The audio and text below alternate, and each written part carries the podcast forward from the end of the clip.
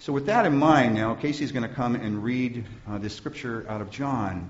Notice how Jesus describes the role of the disciples, of us. I am the true vine, and my Father is the vine grower. He removes every branch in me that bears no fruit. Every branch that bears fruit, he prunes to make it bear more fruit. You have already been cleansed by the word that I have spoken to you. Abide in me as I abide in you. Just as the branch cannot bear fruit by itself unless it abides in the vine, neither can you unless you abide in me. I am the vine, you are the branches.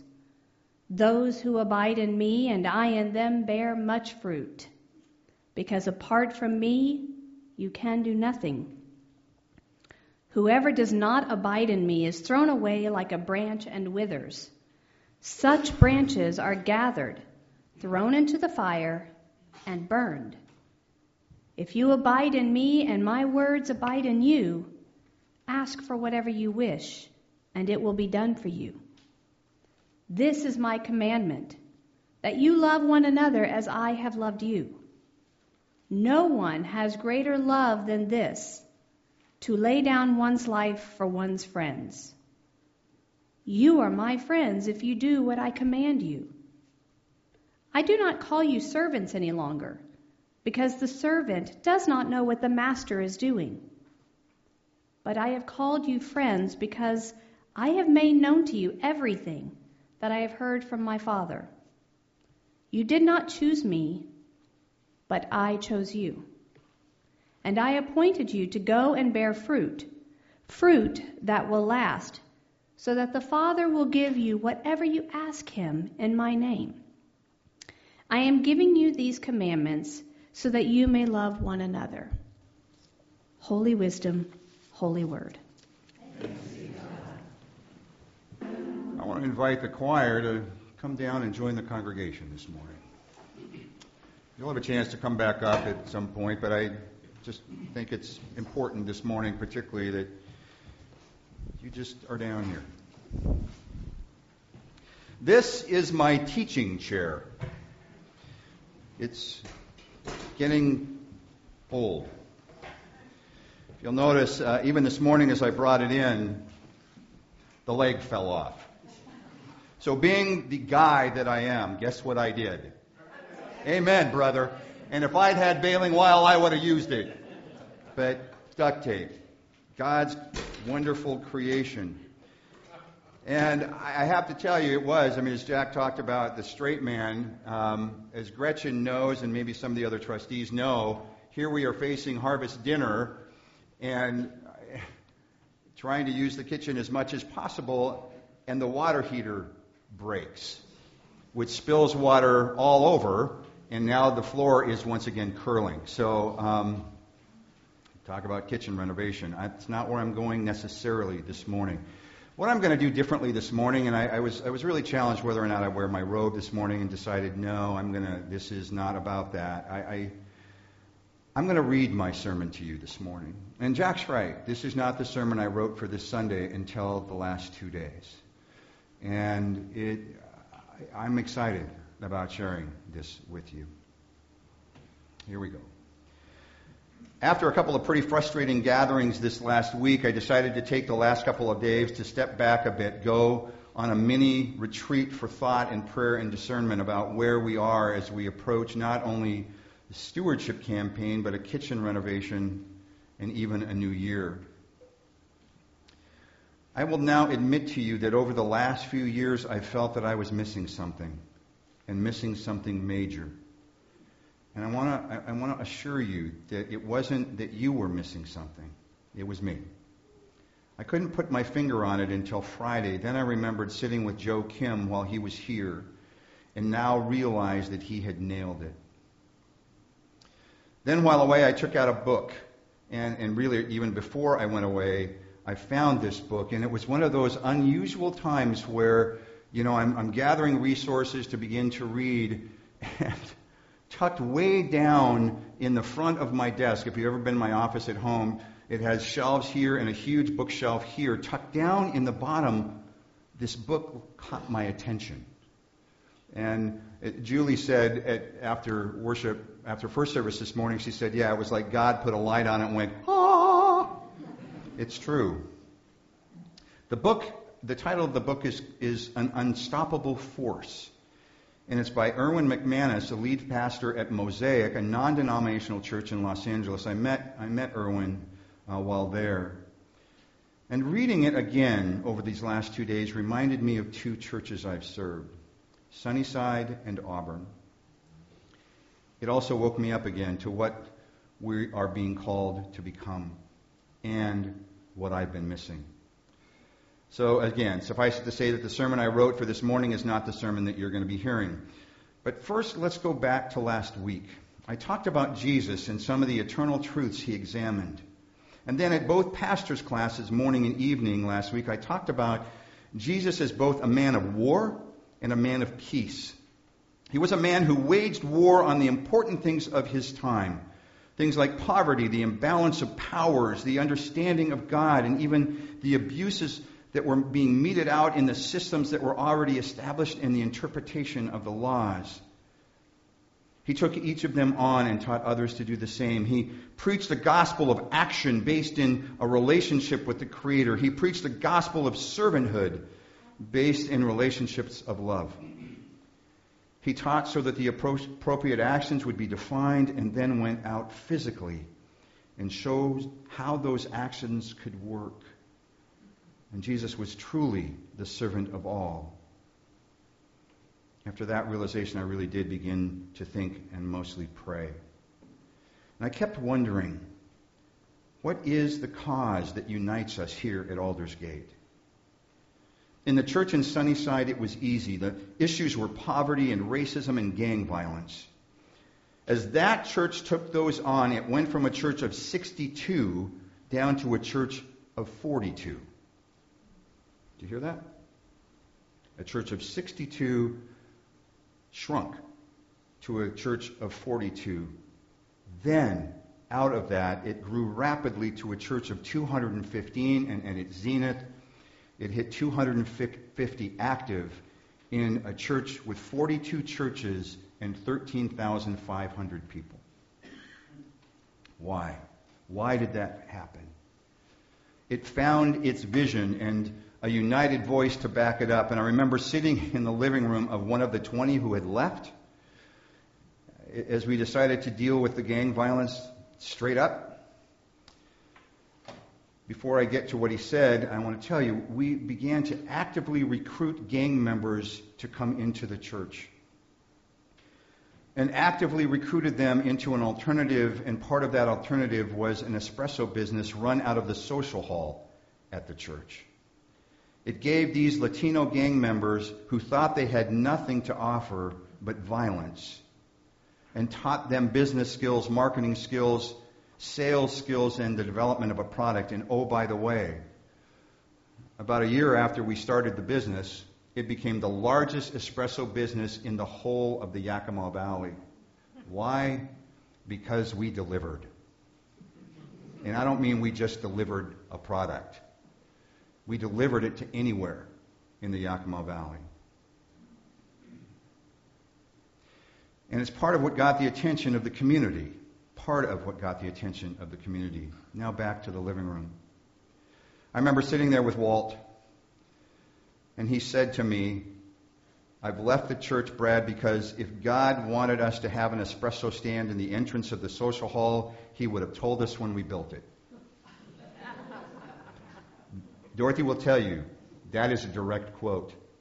And he had 69 additional reasons that we shouldn't be doing outreach to gang members. All saying, this is why I left the church. That, friends, is a stuck vision. It was releasing and engaging the vision and the needs of the community and focusing it on the needs of the community that allowed that church to become more than it had ever imagined it could be. In Auburn, it was similar. As I've shared with you before, the church building was run down when we got there. The gold carpet, and it was this awful, multi kind of, it wasn't multicolored, it was faded in so many places. The gold carpet that ran down the middle of the sanctuary was so bad that, as I keep saying, you could have surfed on the rolls at the edges of the aisle. The cross was 32 feet tall and sat at the front of the sanctuary. The sound system was terrible. The church had diminished to maybe 130 people. There were no screens to, to, to, allow worship to kind of grow into something new. There was no vision, and when there is no vision, the people perish. They weren't perishing, at least not all of them, but they were certainly leaving. Within three years, the sanctuary had been completely renovated. The social hall had added color and carpet, and the educa- education wing was completely renovated and overhauled. How? The church found a shared vision and a shared voice as it declared war on the issues being faced by all too many in the community, particularly in South King County. Things like overwhelming domestic violence, growing poverty, poverty, and community services on the edge of shutting down. The church stepped in and took action. It began to fill uh, an aging hotel with furniture and, and renovated it so that those victims of domestic violence would have a place to go. It began to offer forums to the community so that as needs arose, like autism was a growing concern in the community, they offered forums in the sanctuary to address some of those needs and to begin to build partnerships with others in the community. And then I think the crowning moment was they took a, a, a program that they had started 30 years before, a program for the neediest of the children and their parents in that community. And not only did they give permission for it to come, they renovated the education wing so that they could come. It's called ACAP. And that partnering, that got attention. And that attention and those works of service grew that church.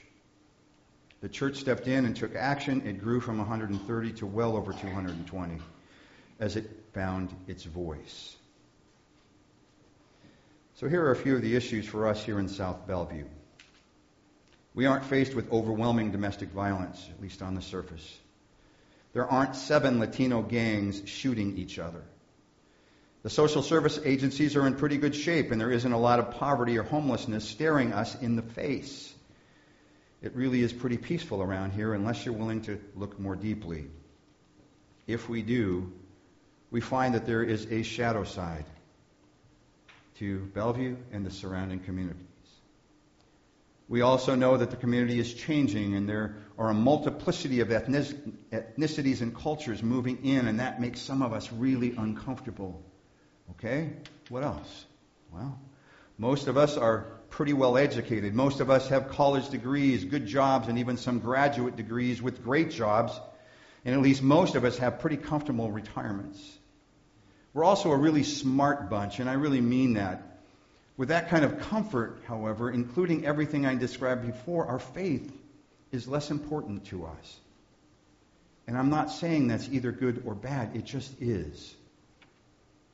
For many here, our faith really isn't our guiding foundation or something we feel like we need overtly. Our heart, however, does. Our heart for others is that guiding force. Our desire, that which defines us more than anything else, is our desire to help and to serve. But that begs the question then who, what, where, how, and when? Yes, we already serve at Sophia Way and Hammond House and Andrews Glen and congregations for the homeless Crossroads at Habitat and a few other places. Yes, we support specific outreach organizations in our community, but what if instead of supporting a few missions, we become a total church on a mission? A church that sees its singular most important role as being in mission. If we do that, then it begs the question again who, what, when, where, and how. And before answering that, let me go back to what we are currently doing. Every single item, with the exception of the mini mission trip last year at Lazy F, can only be done by adults. But adults aren't the only ones that make up this incredible congregation. So let me throw out some ideas for what it means to be totally a totally missional church. Friends, if you look just down on the edge of the property, we have six to eight recovery groups who utilize a portable on our site. A portable on our site. I want you to notice that language. What if they became a mission of the church? What if we adopted them and built a gazebo with a, a built in ash canister where they could smoke out of the weather?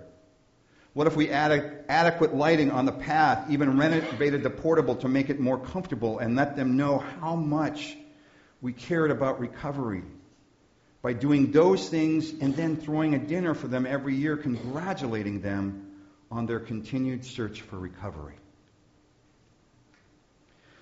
What if, once again, we did a creek cleanup that involved not only the church, but the city of Bellevue, the library, the preschool, and schools like Puesta? And maybe even added a bridge downstream a bit so that there were two or three ways to cross the water. I've said this before, but what if we built a trail for the community that could be a fitness trail or a meditation trail or even combine that with a labyrinth somewhere out on the property and stations where the community could stop and we could go out and stop and sit and ponder and relax and even pray? What if we had a birthday party ministry that provided all the fixings for birthday parties for those at some of the places where we already serve, or the, for the children in the shelters, or for single moms. It could even involve some of the convalescent homes in our area. We're already preparing to build what's called a Gaga pit. It's a great pit, and we just built one. Aldersgate just built one over at Lazy F, and we're looking at putting one out there on the property in the grassy area over, area over by the portables. But what if we also built some storage sheds for the preschool and the scouts and maybe even some extras for the habitat homes and multi use places, multi family places that we're already involved in helping build. And what if we offered window washing and leaf raking or raking or yard work for some of our more elderly members? And friends, don't even get me started about what we could do when the kitchen gets renovated. I have three pages of lists of what we can offer because of that work. Offer to the community and here's just one. What if instead of saying that we are allowing the football team from Newport High School to use our facility, what if in the fall once a month we provided them dinner and allowed the parents and the coaches to not feel like they had to cook them dinner, but, but that we would provide that as just our offering to them because of who they are? I can go on and on and on. And I want you to notice something about every single project I just mentioned. There are absolutely no age restrictions on any of them. And again, throw in the annual Lazy F mini mission trip and other potential mission trips, and you begin to see what I'm talking about. Here's the phrase that just kept coming up for me over these past two days. And it's based in a phrase that you've heard before, but I shifted one letter. The phrase is each one reach one. Each one reach one. Each family, each church task force, each individual, each worship service, each social group, each classroom in the preschool, each one of those reach and offer help and support to at least one missional need in the community. And here's the best part of it. We, each of us, with missional Christ centered eyes, begin to identify an area in the community where we see potential involvement of others in or support from the church. I mentioned a few. Again, I have tons more. But here's the next thing I'm asking that what I'm talking about becomes an expectation for anyone coming into the church and every member already here. Each one reach one. Then our mission statement makes even more sense. We're growing in faith, love, and health so that we can be strong in our service to others. Service is what completes us. But you need to hear that again. Service is what completes us. But here's the other thing I'm asking of you. And I'll say it the same way I said for service. I'm not asking. I'm telling. A phrase that my children hate to hear. Please don't come and tell me why we can't do this. Don't. Tell me how we can do this and even more. Jesus didn't just ask of his disciples to do service, he required it. So did Paul and the early church. It's why the early church grew so rapidly. They saw themselves being blessed, faith, love, and health, to be a blessing service. Let me close with this thought and then a challenge. Every high school in our area, I know Bellevue, I don't know about Renton. I would assume that it's true there too. Every high school in our area requires 10 community service hours a year for every student and 40 by the time they graduate. If they do 100 service hours over their high school career, they receive an award at Newport, and I love this name. It's called the Knight Valor Award. Knight Valor Award. There's a reason they do it.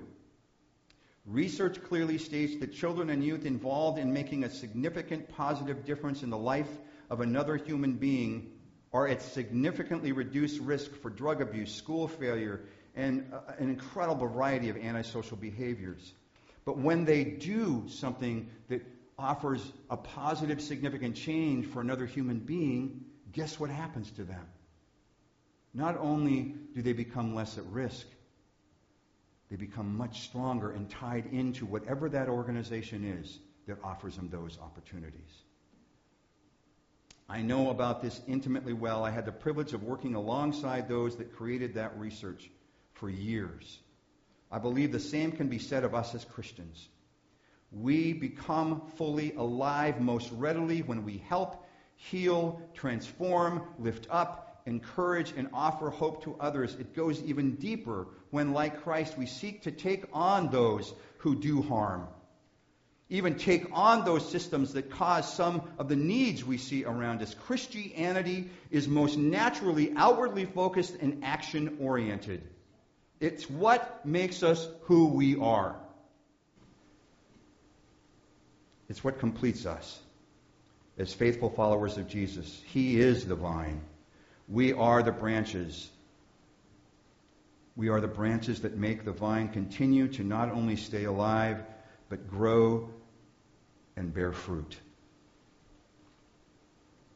We are now moving into this stewardship time, and it's the pledges that you offer to this church that will allow that. Dorothy and I are already raising our pledge and are donating to the kitchen. It begins there, but it has to go from there and outward. So here's the challenge now, and I close with this.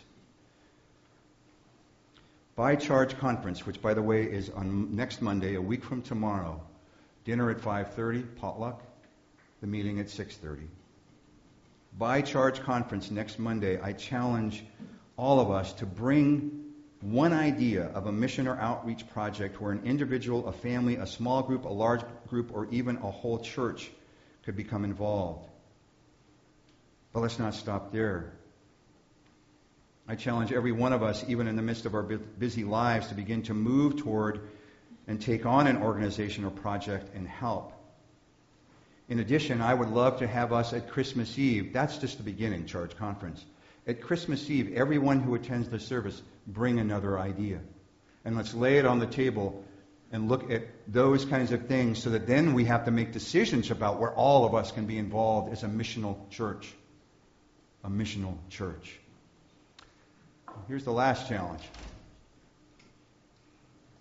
I want to bag worship.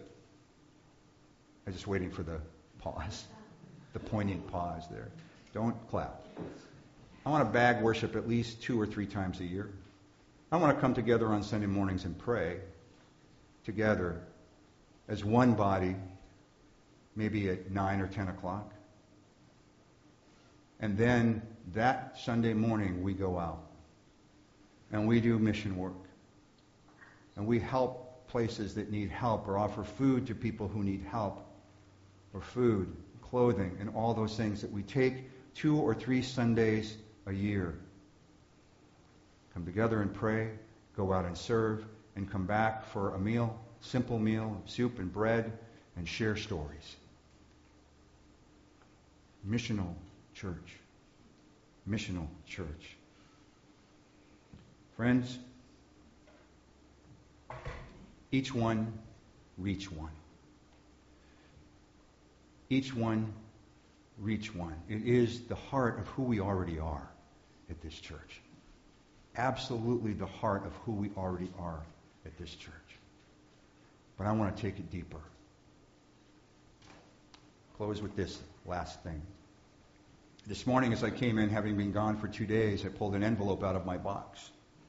And it was from the bishop. And it was what happens to every clergy who serve in a church for at least four years. And in it is a yellow form that you fill out to say, Do you want to continue in ministry at the church you're presently serving? I am going to tell you, I'm not just going to say yes. I'm going to say, Don't even send me this letter again for another four years. So that we can take this on together and dedicate ourselves to this work together for at least another four years, and I'm hoping eight. And that's the message I'd like to send back to the bishop because I feel like we're on the cusp. And finally, after knowing that I missed this piece, holy Moses, I can't believe that I was that stupid. But I was. That blinded. That, ah, I don't know how to describe it. And I want to apologize to you for that. But we are now at the cusp of becoming something more. And part of that involves the kitchen and part of that involves deciding that it is our faith, our love, and our health that allow us to go and be that service oriented missional church at every level. Every level.